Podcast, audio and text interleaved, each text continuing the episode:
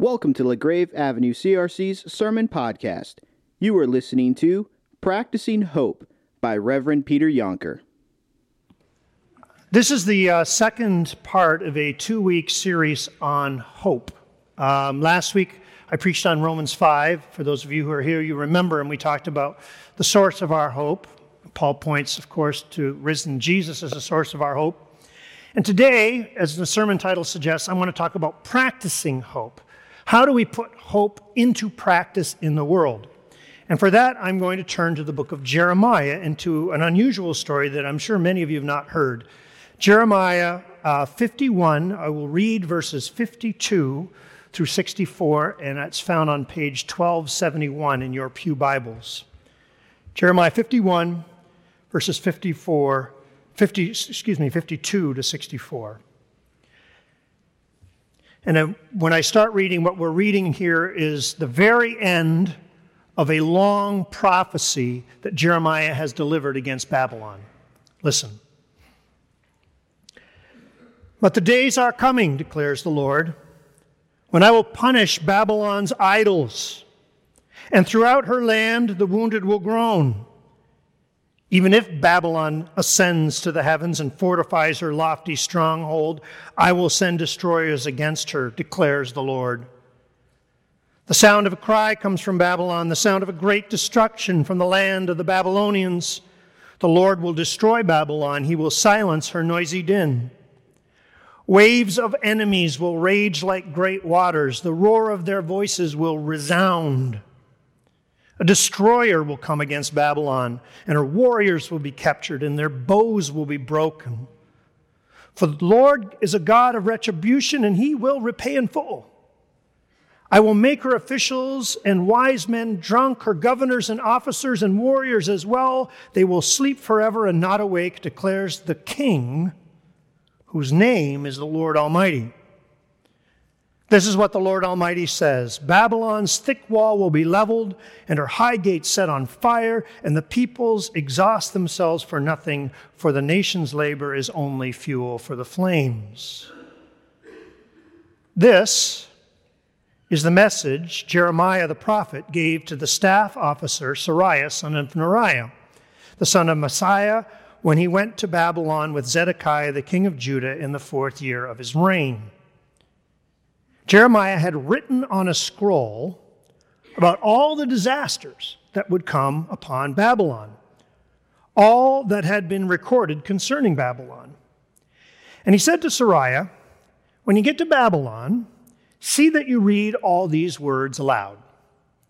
Then say, Lord, you have said you will destroy this place so that neither people nor animals will live in it, and it will be desolate forever. When you finish reading the scroll, tie a stone to it, and throw it into the Euphrates. And then say, So will Babylon sink to rise no more because of the disaster I will bring upon her, and her people will fall. The words of Jeremiah end here. This is the word of the Lord. In one of her sermons, one of her excellent sermons, Fleming Rutledge tells about a time she went to a screening of a documentary film series. The documentary was about the White Rose movement, something that took place in Nazi Germany. Now, I'm guessing that most of you have not heard of the White Rose movement. The White Rose movement was a protest movement that went out against the Nazis. It came from deeply Christian people, deeply Christian young people. The people who led it were like 22, 23, 24, 25 years old, most of them university students. And out of their deep Christian convictions, they felt that what Hitler was doing was wrong, and they wanted to do something to fight against it. So, what they started to do was write pamphlets, biblically based pamphlets, which they distributed all over Nazi Germany to challenge Nazi rule. And these were secretly distributed, thousands of them went out, and lots of people knew about them. The movie focused on one of the leaders of the movement. Her name was Sophie Scholl. Sophie Scholl, along with her brother Hans, wrote most of the pamphlets. In 1943, she was arrested along with her brother, and she was tried, and they were both executed along with most of the young leaders of that movement. The movie celebrated their bravery, celebrated what they did, celebrated their lives. After the movie was done, because it was a kind of a premiere screening, they all people all went into a room and they started a discussion about the movie. And people stood up and said various things at the discussion. They were all positive. They admired the bravery of these young students. They talked about the pamphlets and their biblical basis. But after the discussion had gone on a little while, a man stood up and offered a completely different opinion. He stood up and said, What good did any of this do? These people wrote a bunch of pamphlets and distributed them all over the country. Did that do any good at all? Did it save even one life in the war? Did it shorten the war even one day? It was a complete waste. This is all junk. And he walked out of the theater, leaving it in stunned silence. What about that? Did they do any good, those young students trying to sow hope in a dark place? You might ask the same question of Jeremiah. In our passage, we hear about Jeremiah writing his own pamphlet. He doesn't write it against Nazi Germany, he writes it against Israel's mortal enemy, the Babylonians. The Babylonians, who will come into Jerusalem and who will break down the gate of the city, who will break down the walls, who will march through the streets, burning houses. The Babylonians, who will kill women and children, who will kill children in front of their parents the Babylonians, who will go into the holy temple of God, knock it down, burn it, desecrate it, and shout the name of their God, Marduk, in the middle of the most holy place. Praise be to Marduk, he is the greatest God on earth.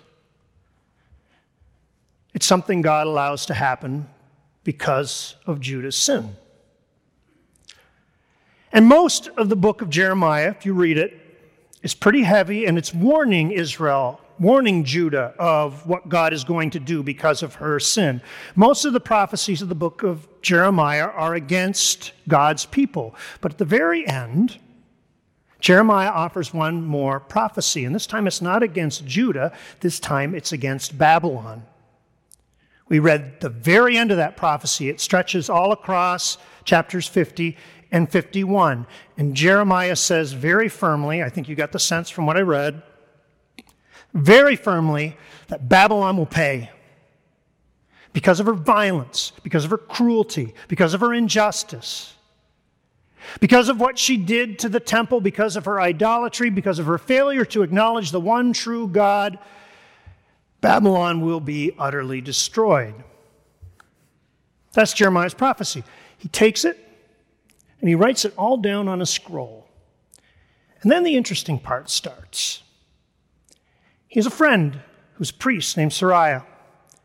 And he gives the scroll to Seraiah and he says, Seraiah, I know you're going to Babylon. I want you to go into the middle of Babylon, right in the middle of all the big buildings, you know, the temple, the hanging gardens, the palace of Nebuchadnezzar. I want you to go right into the middle of it, right by the shores of the Euphrates. I want you to take out the scroll and read it in that place of Babylonian power. And when you're done, I want you to tie a rock to it and throw it in the Euphrates. And so, presumably, that's what Seraiah does. Goes into the middle of Babylon, stands by the river Euphrates, reads this terrible prophecy to the walls of Babylon, ties a rock to the scroll, throws it in the Euphrates River. Down it goes. Glub, glub, glub. All the way to the bottom. Such a strange thing to do. Now you can kind of see what Jeremiah is doing, right? It's a, you can see it's kind of a protest act, it's kind of a resistance act, but you could ask exactly the same question of Jeremiah and what he does with his scroll as you could ask with Sophie Scholl and what she did with the White Rose movement. Jeremiah, did this do any good? This pamphlet at the bottom of the river? Did it shorten the exile one day? Did it cause one Babylonian to repent? Did it save even one life? That's our sort of root question for today. What good, if any, did Jeremiah's act do? Was it really an act of hope? And it's an important question because it's one that faces us in our lives with our attempted deeds of hope every single day. We all know that we are called to be people of light out in the world, to be light in the middle of the darkness. We're called to build the kingdom with our acts, and we do it through big deeds and small deeds. Sometimes we go out and we attempt to, to make great changes, to break down this, the systems of evil in the world. And sometimes we, we go out and we just do little tiny things, just acts of kindness and mercy and forgiveness in our own kitchen. But every day we go out and we do things for the kingdom, large and small. We know that's what we're called to do. And sometimes we wonder does our little bit of kingdom work actually accomplish anything? Or are we just throwing scrolls into the river and watching them sink. You get involved in a mentoring program at church. You go to one of the local public schools and you start mentoring an at risk child. She's seven years old. You commit to her for the year, and pretty early on in your mentoring, you realize she is really complicated. She's had a traumatic and difficult home life. She looks like she might be emotionally damaged, the way she reacts to certain things. It's, it's really difficult. You think she might have some learning disabilities, so many strikes against her already, but, but okay, you're gonna, you're gonna do it. You, so you sit down with her every week and you mentor her and you mentor her and you do your best. But as you talk to her teacher and the leaders of the program, you realize she's not getting better, she's getting worse. And sure enough, towards the end of the year, there's a blow up at school, and her parents yank her out of school, and you won't see her anymore. And you wonder did I do any good here? Or did I just throw a scroll in the river and watch it sink? Glub, glub, glub. Or how about this? You come to church on Sunday morning you made the mistake before church of, of watching the news before you got up and left, and that was, that was a big mistake because before you even got into the car, you saw all the problems of the world laid there on the screen, and that tension we all get when we watch the news these days because of the divides and because of the stuff has already started to fill your heart. And maybe that's why you snap at your kids before they get in the car because they're taking so long. So you say some harsh words to them, and that makes you, you and your wife snap at each other, and then you have this long, rather quiet ride to church.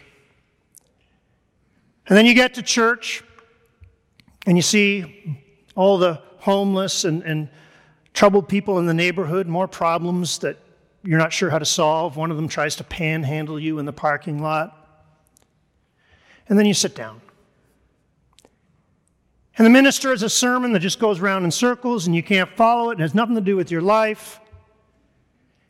Two of the songs you sing, you, you can't hardly make head or tails of the melody and they seem to go so slow. Your kids are wiggly and unengaged. And by the time you finally get home after the whole thing's done, you find you're absolutely exhausted. And you just stop and you think for a moment. You think of all the resources, all the professional resources, all the volunteer resources that go into a church service, and you wonder is any of this doing anything? Is this accomplishing anything? Or are we just throwing scrolls into the river and watching them sink? So, what about it? Is Jeremiah's action an act of meaningful hope, or all our seemingly futile actions acts of meaningful hope? It all depends on where you think your help comes from. It all depends on where you think your hope comes from. If you think changing the world and making all things new and changing people is up to you, and the skill of your actions and the intensity of your effort, if you think it's up to you to soften and change people's hearts and to bring justice, final justice in this world, then no, Jeremiah's act means nothing because no one is changed and it doesn't shorten the exile even one day. But if you live out of the hope that Scripture proclaims, the hope that we proclaim in this place every single day, that our hope is in the name of the Lord who made the heavens and the earth, and our help is in the name of the Lord who made the heaven and the earth, then Jeremiah's strange act is deeply meaningful and deeply hopeful because what it does is, in the midst of darkness and human powerlessness, it points to the one who can and will make every crooked thing straight and make all things new. This is exactly how that scroll at the bottom of the Euphrates would have functioned for Israel. From a human perspective, sitting there at the bottom of the river in the silt, it wouldn't seem to be doing anything. But from God's perspective, what's happened? A seed has been planted in the heart of Babylon. A seed of God's justice and righteousness and holy purpose that cannot fail to be accomplished. So, Israel, while they're in exile, while they're sitting in Babylon, while they're feeling absolutely powerless, they can think of that scroll they can remember it at the bottom of the river. And even though their human actions will have no power whatsoever to free them, they know that there's a seed planted by God that will certainly one day set them free. There in the middle of the river, in the middle of the city, God has planted a seed. And sure enough, about 60 years later, the Persians sweep into town and Babylonian power is destroyed, and God does everything he promised. That scroll doesn't actually do anything from a human perspective except point to the one who will do everything on behalf of his people. In fact, when you think of it that way, that scroll reminds you of something else that God did about 600 years later, another seed that he planted, this time in the middle of death. Jesus comes into the world and he allows himself to be thrown into the river, the river of death. And he sinks all the way to the very bottom of that river. And it looks like the end of hope. But it's not, because in the middle of creation, in the middle of sin, in the middle of evil, God has planted a seed. And on Easter morning, that seed begins to sprout. And that seed will continue to grow and fill the earth until every knee shall bow and every tongue confess, and every broken thing shall be made new. It's not about the power of our actions and the power of our hopes. It's about the power of the one who is able to make everything new and who will. And let that shape the way we practice our hope. We will continue to go out and work for justice, work for righteousness in this world. And sometimes those, those things that we do will bear instant fruit. Kind of like Peter in Acts 2, right? Peter goes out, preaches a sermon at Pentecost, 2,000 people are converted. Instant fruit. Only five chapters later, something exactly the opposite happens. This time it's Stephen, and he stands up in front of a great crowd at the Sanhedrin and testifies to God's work with him. This time, no one's converted. And Stephen gets stoned to death. We go out, we do our acts of justice and righteousness and mercy and love, and sometimes they bear fruit, and sometimes it seems like they just sink to the bottom of the river. But when they point to the one who will make all things new, they are never in vain. They are always light in the darkness. It reminds me of the life of Eric Liddell Do you remember that name? If you know that name, you probably know it from Chariots of Fire. Eric Liddell was the guy, the, the sprinter from Chariots of Fire. And as you know, I think probably, in that movie, Eric Liddell was a Scottish guy, 1924 Olympics. His favorite race, his dominant race, was the 100 meters, but when he got to the Olympics, he found out it was on Sunday and he said, I'm not running. He didn't want to violate his conscience on the Sabbath. And instead, a couple days later, he ran the 400 meters, which wasn't a race that he knew how to run very well, hadn't run it very often, did it, won the gold medal. There's the instant results, right? You know, you do this faithful thing and boom, you get a gold medal like three days later. If only it always worked that way. I wonder how many of you know the end of Eric Liddell's life. He became a missionary went to China. During the Second World War, the Japanese came into China, as you know, and Eric Liddell ended up in a Japanese internment camp, which was a cruel and difficult place. Interestingly enough, it is the same internment camp that Langdon Gilkey wrote about in his book, The Shantung Compound, which is an amazing book, and I know most of you don't know it. The Shantung Compound was a book about Gilkey's experience in the same Japanese internment camp. Now, Gilkey's book is about how people react when they're under pressure. What happens when they're deprived? What happens when they're in crisis? What does that do to their, their morality? And it's really a book about total depravity because what Gilkey finds is that 99% of the people, when they're in an internment camp in a, a situation of deprivation, they become nasty. They become selfish. They deceive themselves. And what Gilkey finds is that some of the worst are the ministers and the missionaries because they're just as selfish as everybody else, except that they baptize that with Bible verses and piety. It's a really depressing book. But, but no, I'm not leaving you there. I said 99%. So most of the, these, these missionaries, these good Christian people, were selfish and self centered. The one exception is Eric Liddell. In a place of darkness and what looked like hopelessness, Eric Liddell practiced Christian hope. Here's how Tim Keller describes Gilkey's account of what Liddell did.